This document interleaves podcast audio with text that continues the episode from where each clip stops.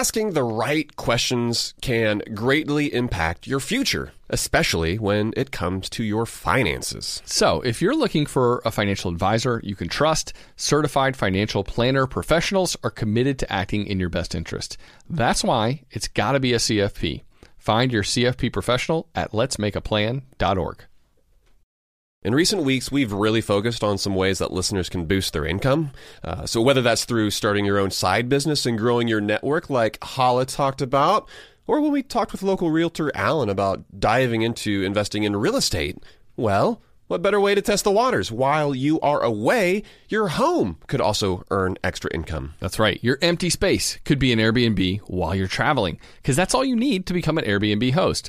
It's a lot easier than you think, and you don't need to Airbnb your entire house. You can just host your extra spare room. Your home might be worth more than you think. Find out how much at airbnb.com/slash host. I'm Katya Adler, host of The Global Story.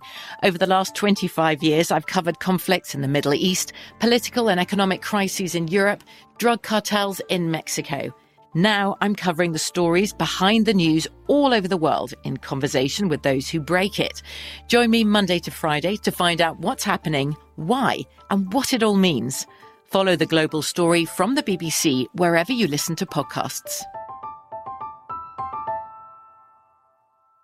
What's up? This your boy Lil Duval, and check out my podcast, Conversations with Unc, on the Black Effect Podcast Network. Each and every Tuesday, Conversations with Unc podcast feature casuals and in-depth talk about ebbs and flows of life and the pursuit of happiness. Unlike my work on stage, I tap into a more serious and sensitive side to give life advice and simply offer words of encouragement, yet remind folks to never forget to laugh. Every Tuesday, listen to Conversation with Unc, hosted by Lil Duval on the Black Effect Podcast Network, iHeartRadio app, or wherever you get your podcasts presented by AT&T. Connecting changes everything.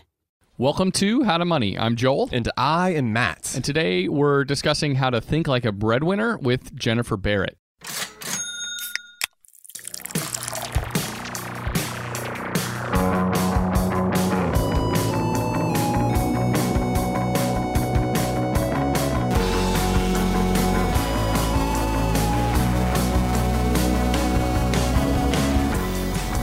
Are excited for our conversation today with Jennifer Barrett. Uh, Jennifer is a long-time financial journalist, and she has written for publications like the New York Times, uh, Wall Street Journal, uh, Money, as well as Newsweek. Uh, she is uh, she's prolific. she's seemingly everywhere. Uh, she's de- developed and hosted a popular personal finance video course on Udemy. She's given a TEDx talk uh, on the importance of wealth building, uh, and she's also you know appeared on many TV shows as well. And as impressive as all that is, she also has a new book that just came out uh, that's titled "Think Like a Breadwinner," which is all about empowering women who want to earn more money. So this is going to be a helpful episode for everybody, but especially for the working woman. So, Jennifer, thank you for joining us on the podcast today. Oh, thanks so much for having me. I'm excited to be here. I really love your podcast. Well, thanks, Jennifer. And yeah, we're glad to have you here with us. And uh, Matt, we were talking with Jennifer before we began the show, and Jennifer mentioned that she loved craft beer. So, I do. Uh, yeah, we're, we're drinking a banana cream pie style uh, beer on the show right now while we while we have this combo. But Matt and I, we always drink a craft beer uh, on our episodes because it's something that we love. It's something that we splurge on while we're also being intentional and, and trying to save well for the future. So, yeah, we want to know from you what's your craft beer equivalent? Oh, it is craft beer. Love it. Her equivalent Honestly, is honestly. one for one, the exact same thing. I was yes, I was just thinking that we could spend an entire episode just geeking out on beers. Um, I, I am a total beer geek. In fact, I am looking. I'm not drinking just yet today, but um, I just splurged on a four pack of Mikkeller, uh, a Oh. limited series. Yes, Ooh. very good. Um, brewed with You know your beer. I. Yes. I love them, but we're also very close to Other Half Brewery, which is oh my gosh. so dangerous. That's And- right, because you are in Brooklyn, aren't you? Yes, right. yes. Oh we are gosh. literally walking distance from other half, and they have, I Oh, mean, man. some amazing beers. I probably don't need to tell you. In fact, I was just thinking they have one called Banana Pandan, which you might like as part Oh of their my Pastry Town series. Anyway, it's very easy to drop, you know, 20 $25 on a four pack. Yes, it is way too easy but to spend that kind of money It. It's worth just it. on four beers. and they're strong, so you have to sip them. So I think it sort of works out, you know, like price per sip or something. You know, I'm not drinking all four in an evening, so I Yeah, I you got to take value into accounts for sure. It's, it's yeah, you drink it more like wine than you you know than like a natty light, and that's what we try to. Anytime someone hasn't heard of the show and we're talking about it, we have to kind of explain to them it's like. We're not like just crushing beers on the show, smashing the cans into our forehead. We're literally splitting this 16 ounce beer, but Yeah, it's Oh, gonna that's we're, we're sharing it. eight We've got ounces our of perfection. You know, fancy Yes. tulip glasses, but uh, oh, yeah, we I love it. Even the proper glassware. Yes, exactly. We're big fans of Other Half for sure. Man, one that sticks out in my, in my mind wasn't wasn't it Other Half that did the wedge salad collaboration? oh collaboration? yeah, they, they made Ooh, like all these really? vegetable. uh, super hoppy. I mean, high good. on the on, Oh on yeah. the hop See, flavor. I'm not a big I'm not a big hophead, but um, I can you, you say stick that to those pastry stouts. I do love the pastry stouts. But other Nice. half in the hands of a lesser brewery that may have been disastrous. I think vegetable combinations, Yeah, but I think other half can pull it off. they, they totally can. They, to, they they make me want to drink my veggies. You know. It's the best way to get them, right? Well, well, Jennifer, you're also the. Uh, we didn't mention this in your bio, but you're also the chief education officer at Acorns, the uh, the app that allows you to stash away money. Uh, we're we're big fans of the app, and you know we've talked about it on the show. And so, how has your time at Acorns? What is that like? I guess first of all, being part of a cutting edge fintech company, uh, Yeah. like, and how how has that changed how you view money uh, yourself? Sure. Um, I mean, it's exciting, right? It's not the first startup I worked for. Um, I worked for TheStreet.com uh, in a short-lived joint venture with the New York Times. It was my first experience, and then I worked at Daily Worth, which uh, was a financial media company that targeted women, and I loved it. But um, unfortunately, they went under, which is always a risk with a startup. I don't think that's going to be an issue with Acorns. We're doing very well. Uh, we have over nine million users, and um, really uh, have grown just by leaps and bounds since I joined five years ago. Um, but the reason I went, I mean, I know you mentioned um, I was a journalist for a very long time, financial journalist, and I felt like um, I was just writing the same headlines over and over again, which was like, you know, Americans don't save enough to cover a $400 or a $1,000 emergency. We're on the brink of a retirement crisis, you know, just these really scary headlines and i was starting to get really frustrated and wondering you know we're giving people good information here um, through financial journalism. Why are people still not making the decisions they need to in order to set themselves up? And so uh, we had actually covered acorns. I was working at cnbc um, as personal finance editor before i joined acorns. And i was intrigued by the concept of investing spare change which was the first um, feature that we launched with. And uh, I thought this is incredible because it removes so many of the mental barriers for a lot of people, right? If you were just investing spare change, you know, how big a risk is that, right? What, what else are you going to do with it? Is sitting in your couch gathering dust, right? So why not invest it?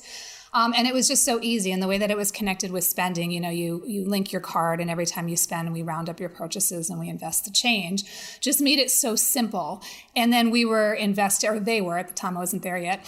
They were investing it into pre-selected portfolios that had exposure to a wide range, you know, thousands of stocks and bonds, and so it was automatically diversified. So it was really like about as simple as it could be. Yeah. Um, yeah, and so that's what was intriguing to me. I was really drawn by the mission, and I, I wanted to be a part of the solution. And I've been here now for more than five years, and now I'm the chief education officer. So I, I get the chance to educate our users and um, you know and the general public about a topic that I love almost as much as beer, which is money.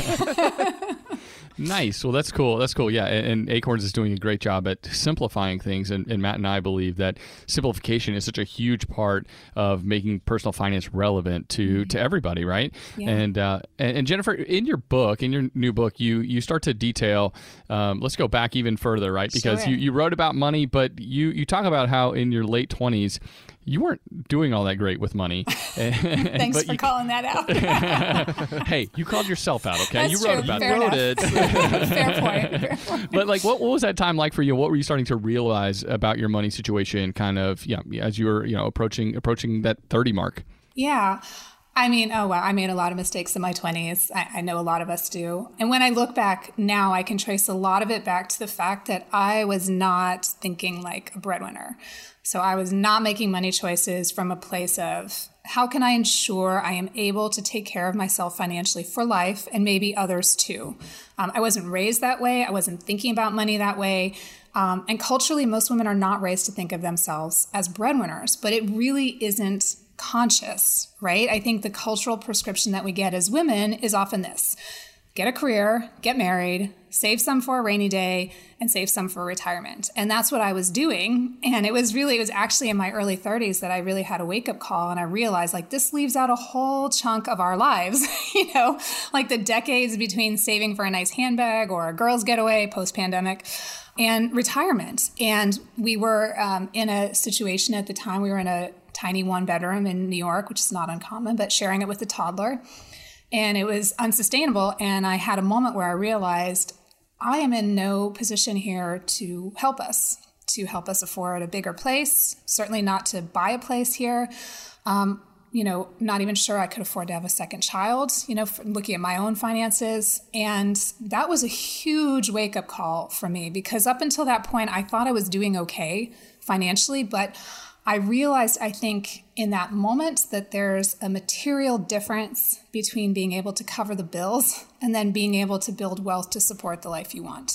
Mm-hmm. Um, and that was a turning point for me. Mm-hmm. Yeah, and, and and for not just you personally, but you you know you've discovered that lots of women yes. were facing similar realizations, right? You know, yes. what what did you find after kind of digging into the data about uh, you know just women at large, you know, just across the uh, entire population?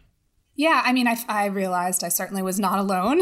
um, and I think if, um, you know, even though women are the main or sole breadwinner now in more than 40% of households with kids under 18, uh, we have not really caught up to this reality yet culturally. So even if you look at the research, um, research shows that parents actually speak differently to their daughters about money than they do to their sons. So they're more likely to teach their girls how to budget and how to spend smartly, and they're more likely to teach their sons how to build credit and how to invest to build wealth.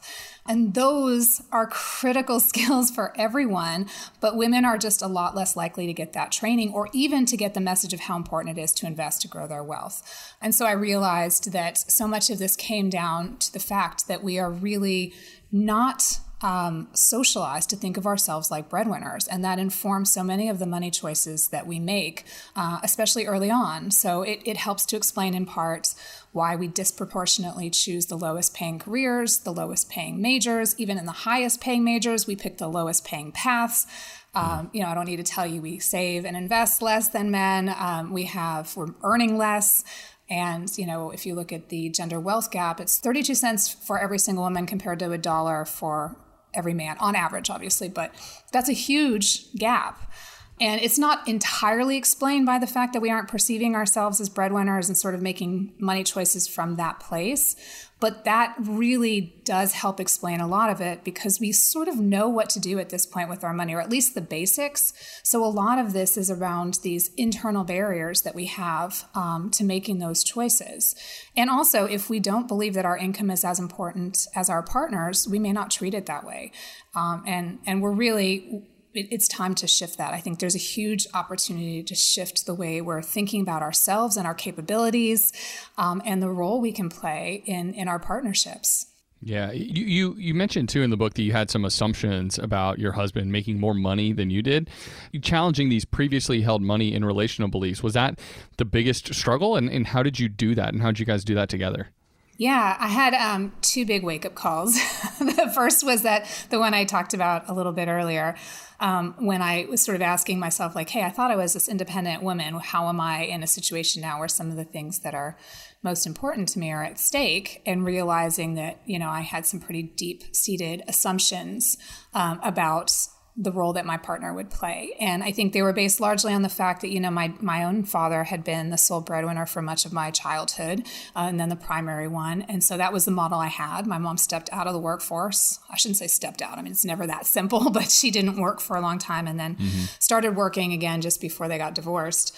So that was the model I had growing up. And I think um, just deep down in my subconscious, I sort of assumed it would be a similar situation when I got married. Now, my husband was earning more than me, but but right before that wake up call, he had had you know he his um, company he'd worked for had gone under. He'd gotten a new mm. job that paid a little bit less, so the the gap between our earnings was smaller. But I was still sort of holding on to this idea that he would be the one to take the lead, and and I, not even consciously, I had to re, you know I realized that's what I was still holding on to so yeah, we we did have to have a conversation about that, and I said I really want to be more active financially and making sure that we can afford the things we both really want, which was having a second kid, staying in New York City, buying a place of our own. And um, so I, you know, I said to him, I'm committed to, to doing my part to make sure we can make that happen.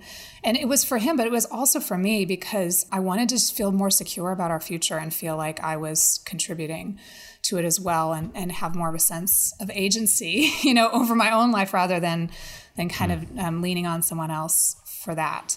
That was the first one. And then the second part of that was I realized that I had not negotiated my salary at the magazine where I was working at the time. I'd been there seven years. And just after I got back from maternity leave, I found out that someone had been hired in a similar role who had just a, a couple years more experience than I did at 50% more than I oh, was. Holy cow. Oh my God. It was like a punch in the gut. I can't even Seriously. tell you. It was, I mean, it really.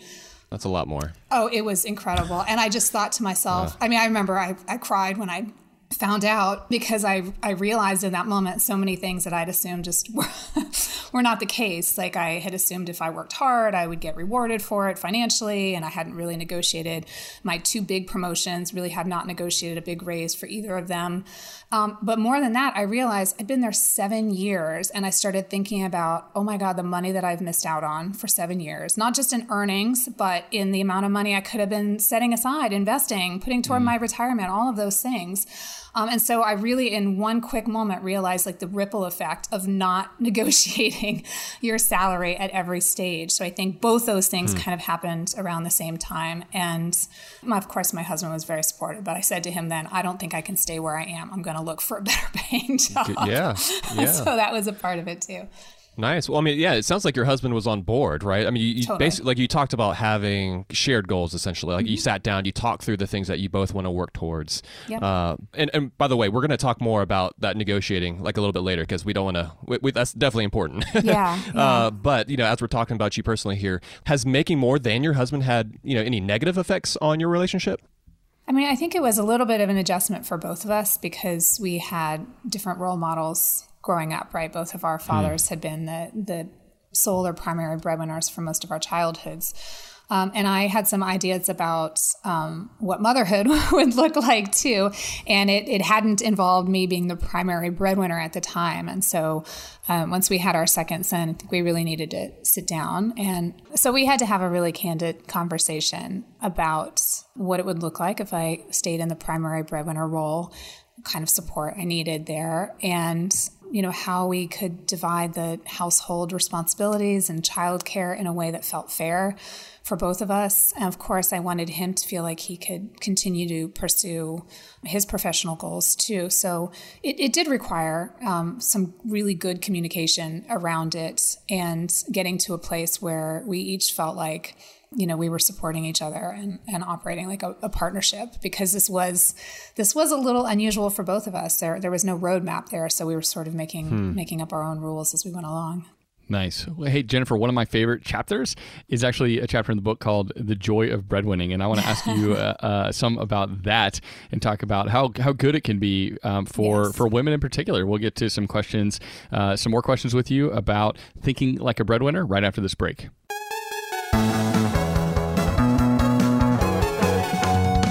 Kachava is the all in one superfood shake made up of high quality plant based nutrients. It's got greens, superfruits, plant proteins, antioxidants, adaptogens, probiotics, and in other words, everything your body craves to feel your best.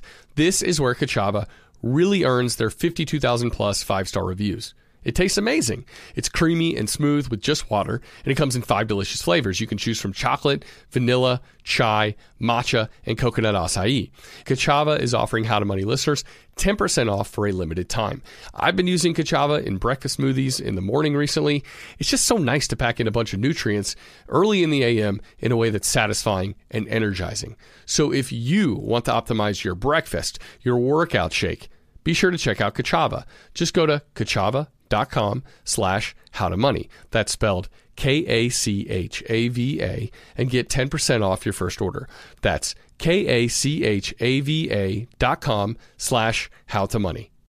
Asking the right questions can greatly impact your future, especially when it comes to your finances. So, if you're looking for a financial advisor you can trust, certified financial planner professionals are committed to acting in your best interest.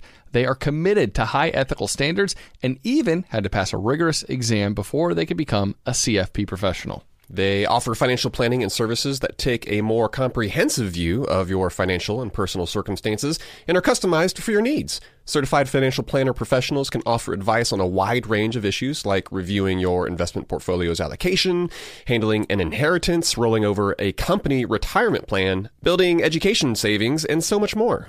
That's why it's got to be a CFP. Find your CFP professional at letsmakeaplan.org. I'm guessing that a lot of listeners are starting to solidify their summer travel plans.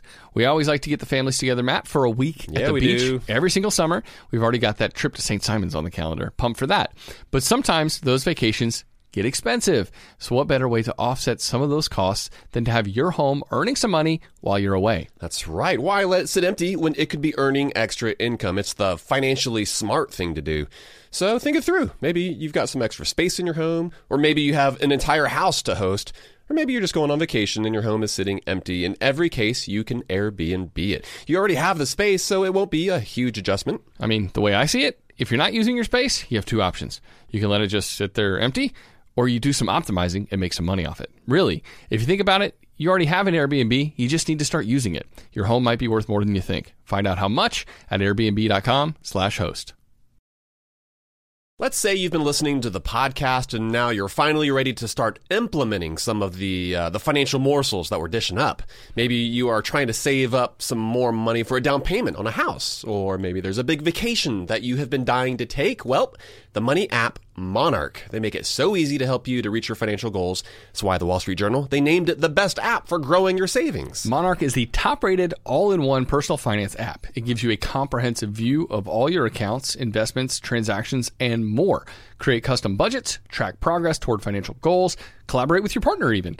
And now get an extended 30 day free trial when you go to monarchmoney.com slash how to money. And you won't get spammed either. Monarch features ad free privacy you can trust. They will never sell your data to third parties or show you ads. That's right, man. And after trying out Monarch for myself, I understand why it's the top rated personal finance app. It just makes sense. It works. And right now, listeners of this show will get an extended 30 day free trial when you go to monarchmoney.com slash how to money.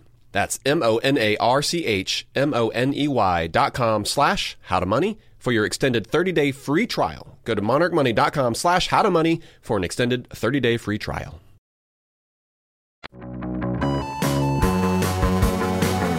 All right, we are back. We're talking with Jennifer Barrett about how to think like a breadwinner. Uh, and Jennifer, even you know, even when women earn more than their husbands, you say that you know there are still these mental hurdles that that need to be overcome. And so, can you explain to us, explain to our listeners, like what is the difference between just being a breadwinner versus thinking like one?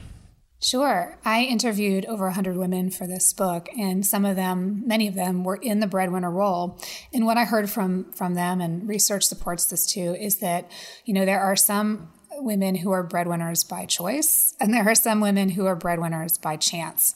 And in the last recession, the Great Recession, men disproportionately lost, uh, you know, the majority of jobs, and some of those jobs were not replaced. And so literally millions of women suddenly found themselves in the main breadwinning role. And that's really when we started to see this paradigm shift in the breadwinning model. Um, but the distinction was, you know, if you're a woman who suddenly finds yourself in the main earner role because your husband lost his job or he's now making less money than he used to, um, that is very different than coming in with a breadwinner mindset and saying, like, I'm going to make the money choices that will help support me, help support my future, help support, you know, my family or my potential family in the future. And so a lot of women who found themselves in that role really didn't feel prepared for it um, because you're not just earning more, you are now the one who is is carrying most of the financial responsibilities. I mean, let's be honest. If you're earning more, you are also sort of expected to be the one who's planning for the future, you know, who's investing for the future, who's making a lot of those, um, taking a lot of those actions too. So I, I talk about that distinction a lot in the book. Um, that you know, one of the reasons we want to raise more women to think like breadwinners is because of how empowering it is to feel that way, whether or not you become the main earner in a relationship, but also because so many women are going to end up in that role, and you really want to be prepared for it. Yeah, e- even if you don't become the main breadwinner in your family as a female, thinking like a breadwinner still has a really big impact, right?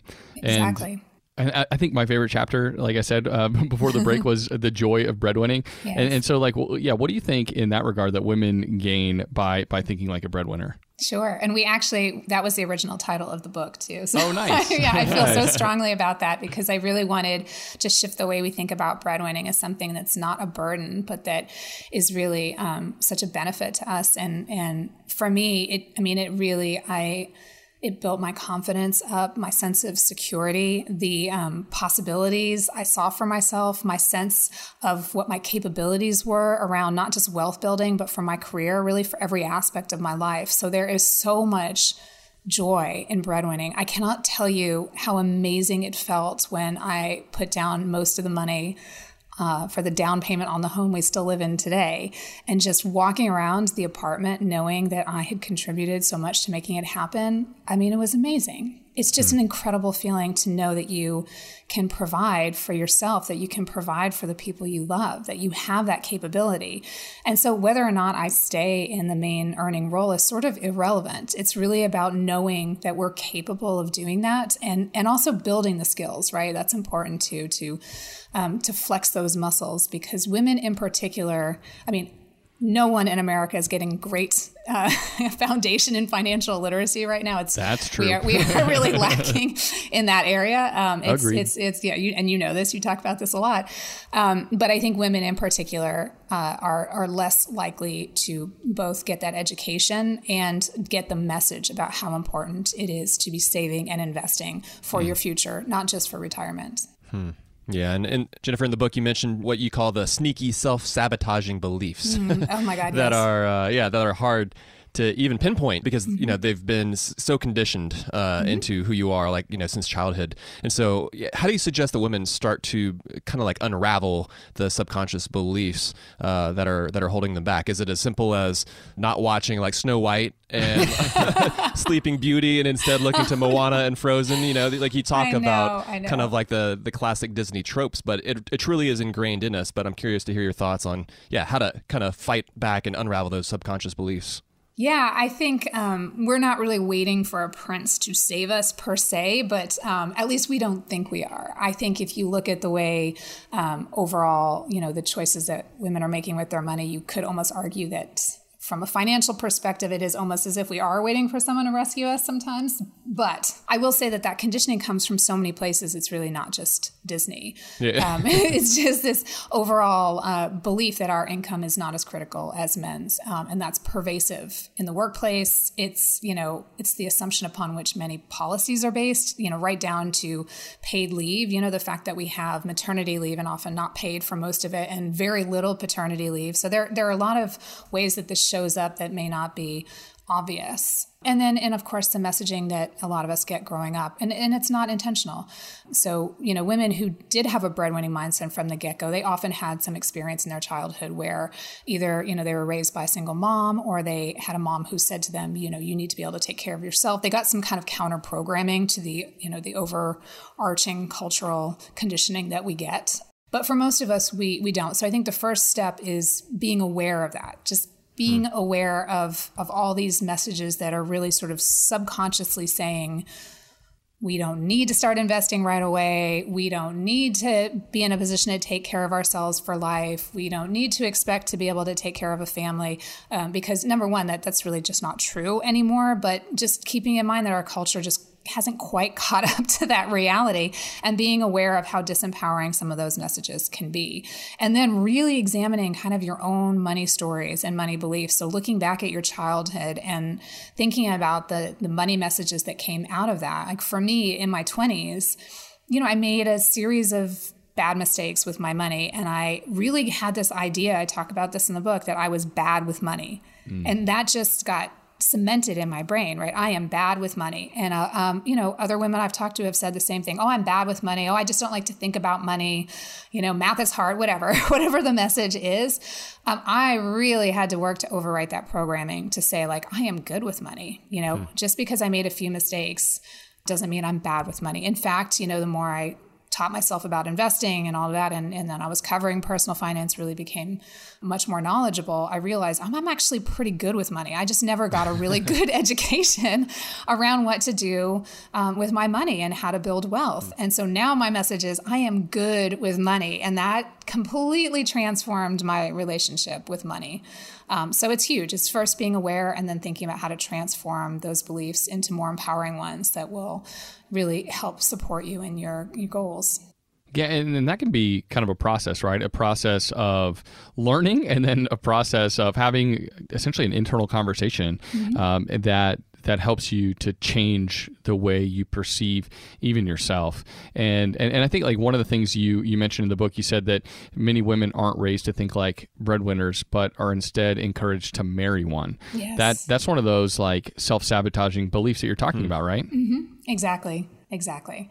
And it's not, you know, I, I have this conversation with women all the time where I don't think it's we're not going back like 20, 30 years where it's like a man is going to save me necessarily, but right. um, there is still a belief that you know, we're not going to be fully financially responsible for ourselves. Sort of lets us off the hook a little bit, I think. And so there's less of a sense of urgency. Like if you think to yourself, I am fully responsible for myself financially for life, fully, and probably a family too. If you're operating from that belief, um, you are going to make very different choices. You know, you're going to be thinking about, oh, I need to, I need to build my credit so that I can buy a home. I need to start investing early on so I make sure I have enough money mm. to afford the things that I want and make sure I have enough for retirement. And there's just more of a sense of urgency around that if you expect to be in the breadwinning role. And my message to women is like, whether or not you expect to be in that role, it is really beneficial to think that way because the more um, you know the more you're able to build wealth the more choices you have in your life you know and and the more security you have in knowing that you can support the life that you want you, you don't need to ever feel like you you have to depend on someone else for that Jennifer, you know, stats have shown too, you know, with the pandemic, uh, that that's caused around like two and a half million women to exactly. leave the workforce during the pandemic. And so, you know, this is bad news for the economy, you know, it's, and it's bad news for the earning ability of those women, you know, in the future if they do want to kind of get back into the workforce. So, actually, after the break, we're going to talk through some of the practical steps that women can take to becoming breadwinners uh, in their families. And we'll get to that right after this.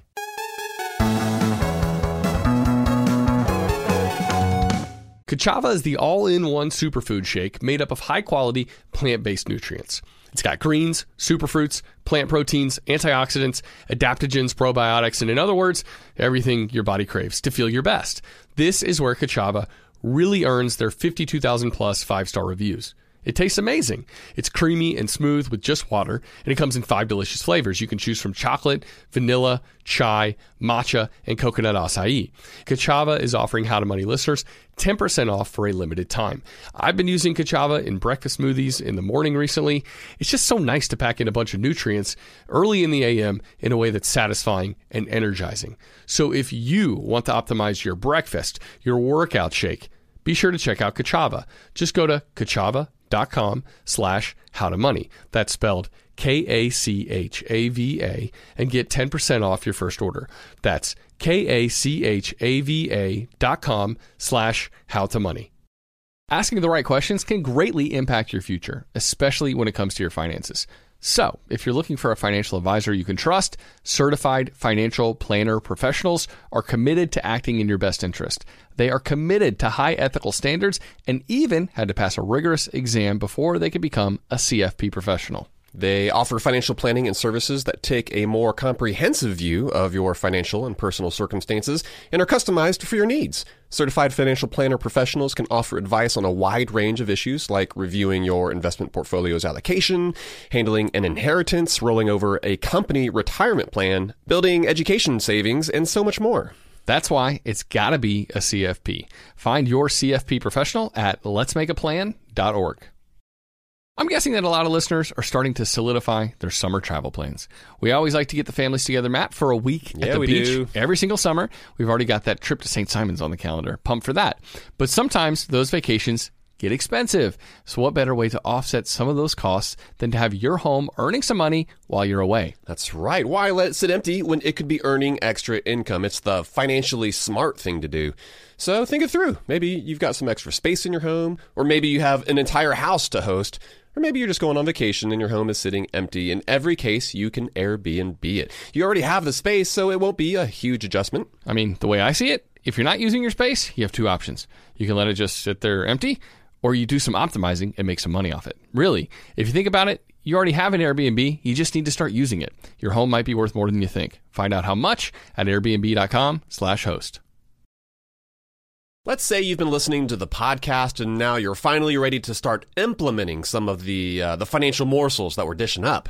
Maybe you are trying to save up some more money for a down payment on a house, or maybe there's a big vacation that you have been dying to take. Well, the money app Monarch. They make it so easy to help you to reach your financial goals. That's why the Wall Street Journal, they named it the best app for growing your savings. Monarch is the top-rated all-in-one personal finance app. It gives you a comprehensive view of all your accounts, investments, transactions, and more. Create custom budgets, track progress toward financial goals, collaborate with your partner even.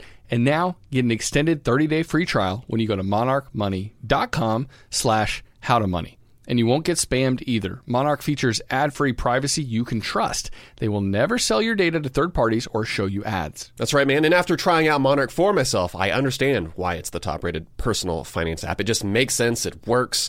And right now, listeners of this show will get an extended 30 day free trial when you go to monarchmoney.com slash how to money. That's M O N A R C H M O N E Y dot com slash how to money for your extended 30-day free trial. Go to monarchmoney.com slash howtomoney for an extended 30-day free trial.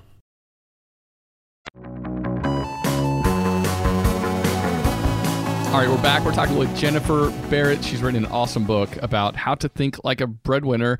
And uh, Jennifer, we've covered some of the mindset stuff. That is, of course, important. Like uh, those ingrained beliefs hold a lot of power over over all of us and and over women in thinking, being able to think like a breadwinner, and, and some of the things that that are ingrained in in us from childhood, even. Uh, but what are some of the practical financial steps that it takes to reach breadwinner status? Sure. I think it starts with your earnings, right? Because your income is the springboard for all your wealth building efforts. And so you want to make sure that you're making as much as you can at any point in time. And that means negotiating, of course. And if you are going to negotiate, make sure you are well aware of what your market value is. That's so important, really, all the time. Even if you're in a job you love, making sure that you're getting paid on the high end of what your market value is for the skills you bring and the role you're in and then quantifying your successes in your role. I always say when you come in to negotiate for a, a, raise or anything like that, that you come in with quantifiable data of how you're bringing value to the company because the numbers don't lie.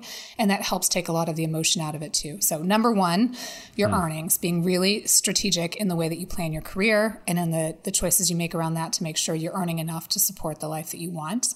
Um, and then number two, oh my God, I mean, invest. I cannot like, I cannot say that enough. I, I often tell women use every paycheck as an opportunity to become less dependent on the next paycheck.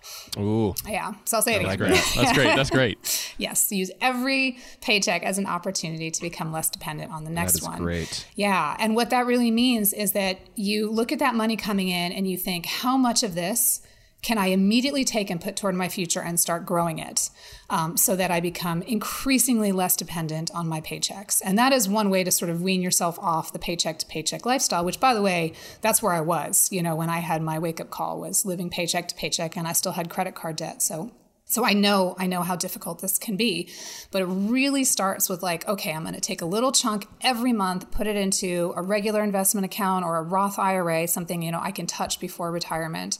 Um, put some more money into savings. Start growing that money because the more your money works for you, the less you have to work for your money. You know, that's the bottom line. And exactly. as you as you build your wealth, uh, I mean, God, the sense of security that comes with that, but also the choices, right? Because as you become less dependent on your paycheck, all sorts of possibilities open up. Like for me, I was able to pull back to reduce my hours as I was working on this book. Um, I'm not sure I would have been comfortable doing that if I hadn't already built up quite a bit of money in my investment accounts and our investment accounts and in our savings. So I was, you know, I was able to do that without taking a hit, um, in part because I planned for it. So those are the sorts of choices that you have when you start when you start saving and investing for your future. So that's mm. so important. And I think yeah. honestly, those are the the two most important things you can do and then just being really mindful with your spending so i i would ask myself on a regular basis like are, are the money choices i'm making me bringing me closer to this future that i want or further away and that's a good gut check Yeah. Yeah, yeah. Well, so I mean, you, yeah, that that second point was investing, right? Uh, and in the book too, you give the analogy that putting away money, it's sort of like building a boat. Can you kind of explain that for folks because that's such a a great way to talk about it as to what it can do for you. Sure. I mean, the way I used to think about savings and, and the way that it's sort of portrayed in, you know, not to, I, I was part of women's media, so I, I was probably part of this, but um, in, in women's media, we often talk about savings as like saving for that handbag or a girl's getaway or something like that, very short term thinking. Um, but what I realized was savings is really about, you know, like more savings, more choices. It's really about um, giving yourself the freedom to be able to walk away from a situation that is not um, that is not good that does not support you. So for example if you were living paycheck to paycheck or perceiving yourself as living paycheck to paycheck and being so dependent on that think about how you're showing up at work right? You're afraid to speak up. You're afraid to rock the boat. You're afraid to stand up if your boss does something that makes you uncomfortable even. Do you know what i mean? Like you're just you're giving up some of your power there. And and so that's savings is a big part of that and i even talk in the book about you know i there are more examples than i put in the book but so many so many instances of sexual harassment and and microaggressions and overt um, you know what would definitely get someone in trouble these days um, that I put up with early in my career.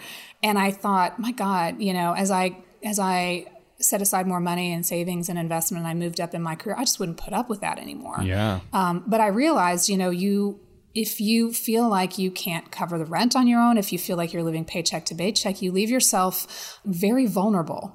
And, and you could get stuck in a, in a situation you don't want to be in simply because you don't think you can afford to get out. And that, uh, God, that is a terrible place to be. Yeah, Matt and I have talked about the concept of peace out money, and Yes. you know some people call it fu money. we Yeah, like the exactly. idea I of peace like out, peace but, but yeah, it really It's a does. little more peaceful. Yes, it- exactly. yeah. More family friendly. Right. exactly.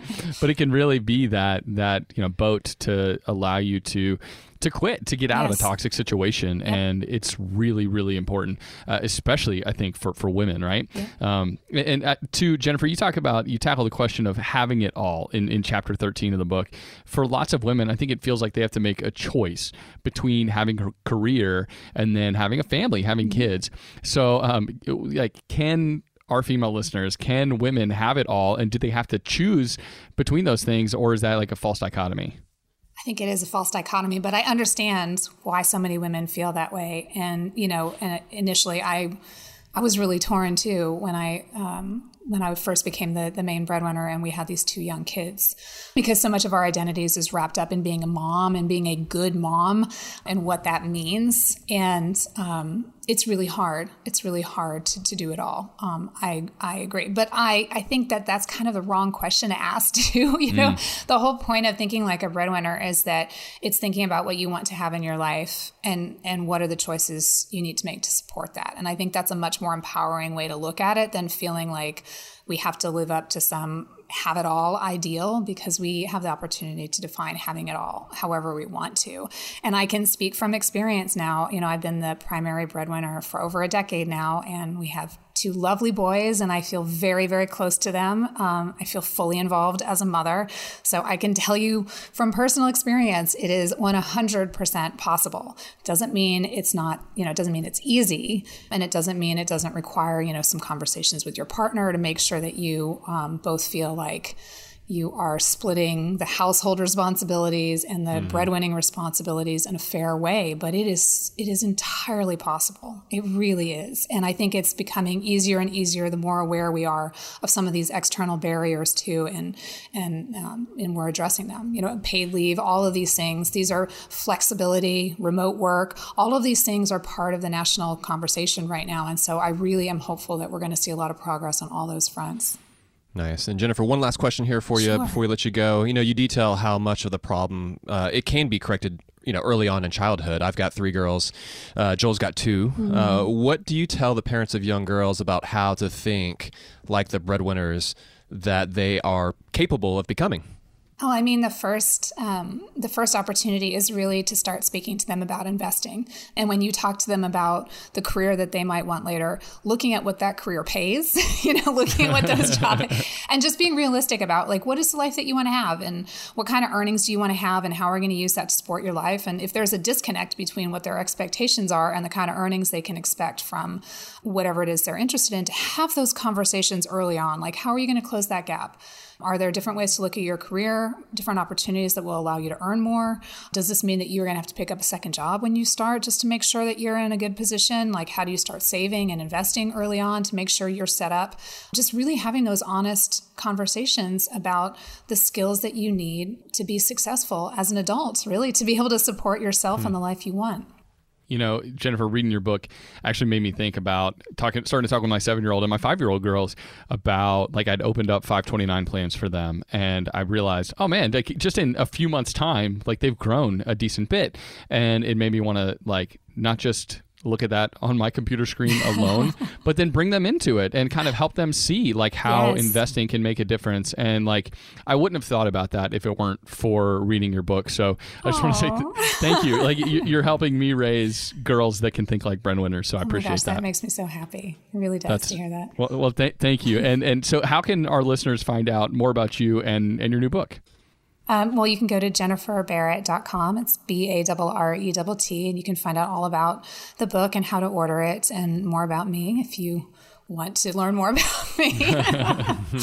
um. And uh, of course, acorns.com. That's, that's where I work, and you can find out everything you want to know about Acorns on, on that website. Well, Jennifer, thanks so much for spending some time with us today. This has been an awesome conversation. Uh, yeah, we appreciate it. Thank you. This has been great. All right, man. I loved that chat with Jennifer. Yeah. She brought a lot of interesting knowledge and, I think just a lot of like help in this conversation because I think I think she's right in a lot of ways. Like our culture has just not come around to the reality of the fact that almost half of women are the breadwinners in their families. Mm-hmm. And so there's just an important conversation that needs to go alongside of this. And I'm glad Jennifer's voice is in the ring and this book is out there because I think it is going to be helpful to a whole lot of women. Um, but I want to know from you, what was your big takeaway from this convo? Yeah, so yeah. So if, I kind of latched on to the idea that she was talking about when she was having these discussions with her husband. Right? Uh, she talked about how they were able to, you know, it sounds like they sat down and they they talked through it. They talked through what their goals were, what their shared goals were. They she talked through security, like uh, you know the the gained sense of security that she would have by also being be, you know being able to earn more money. And so that just kind of raised a flag for me that it is important for us to be talking about these things with our partners. You know, it's important for us to be to have our own personal finances figured out. But if you're in a relationship, it is important to make sure that you're talking about these things together as a couple. I think it's even something important to discuss before you're in a long-term committed relationship, before you're married. You know, like once you start dating, if you are a woman and you have the goal of earning a lot of money, you know, you you, you see yourself being in the office. Uh, this is something you want to pursue. You really love your work, or or there's you know this other aspect there's something else out there that you want to pursue that is really important to talk about and you know we kind of just barely touched on this uh, but i just really like the i don't know the couples therapy aspect of sitting down talking through your goals figuring out those goals because once you're on the same page gosh you can accomplish so much more when you're both 100% you know going in the same direction as opposed to you know you both not necessarily even pulling in opposite directions but just slightly askew you know like if you're both kind of pulling in slightly different directions as opposed to the same direction you're not going to get nearly as far when it comes to just your happiness, you know, within that relationship. It's but more painful, yeah. Yeah, but also too the different goals that you're going to be able to achieve as a couple. So yeah, that's something that stood out to me. But what about you? Yeah, I thought what what Jennifer talked about when it came to being aware of the subconscious messaging that we've received for our whole lives. Right. And I think in those conversations that you have to have with your partner, there's a lot of that that's going to have to be dealt with. And you might have to discuss things that might seem trivial, like, well, in my family, my dad was the breadwinner, and I think that affects, you know, how I've thought about money or how I've thought about my role in this family when it comes to bringing home the bacon. Right. And it's not just going to be like one combo to that, you know, that, that solves everything, but it's going to be a series of combos. But it, it, it's also in those conversations, it's going to be unraveling some of those things that have become ingrained over a whole lot of years of just cultural norms and the way that I think, in particular, females have been left out of the money conversations in a lot of households. Kids in general oftentimes are left out. And that's why, again, like what I said to Jennifer at the end, I am thankful. Like it is provoking me to start those conversations even younger, even about investing. You know, not just about saving, but but yeah. helping them see the mm-hmm. Compounding power of money, so that they can get interested in that from a young age and, and realize its power, um, so that they can maybe think like breadwinners earlier on and, and find some joy in it. So yeah, man, I don't know. I thought that was a great conversation. I'm glad we were able to have Jennifer on. Yeah, and, and that's not to say too that if you and your partner decide that what you want are what some folks would call more traditional roles, that that's not okay. Right. It's just that it's something to talk about because everybody has different goals, uh, and so you might come down on the side of the fence where it's like, okay, cool, both of our roles are going to look just like our parents.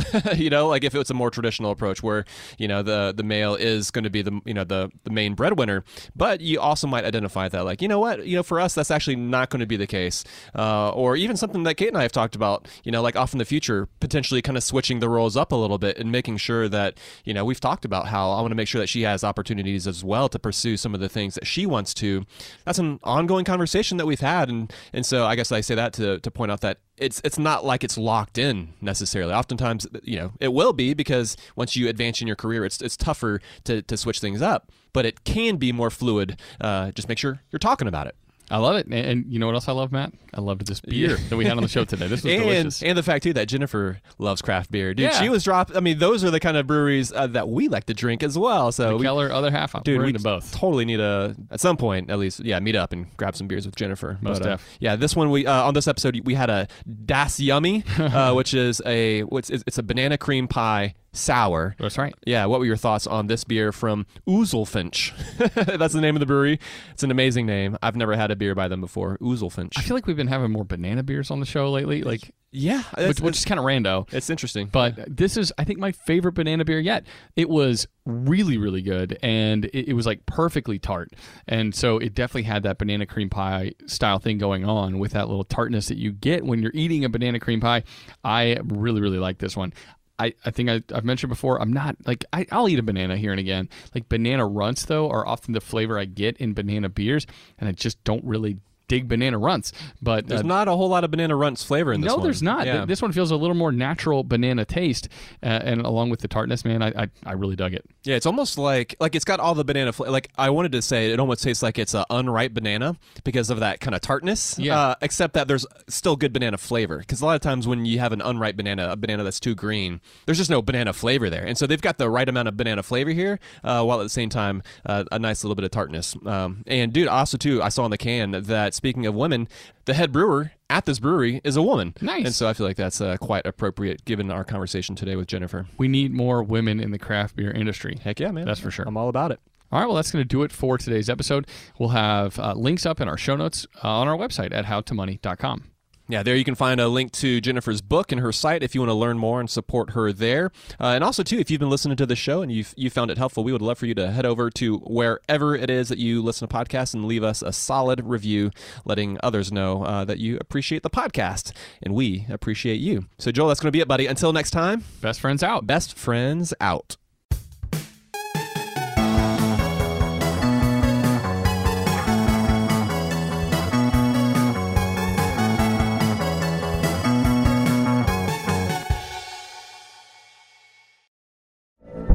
From BBC Radio 4, Britain's biggest paranormal podcast is going on a road trip.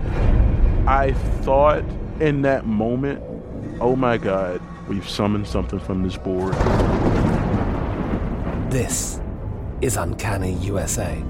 He says, Somebody's in the house. And I screamed. Listen to Uncanny USA wherever you get your BBC podcasts, if you dare.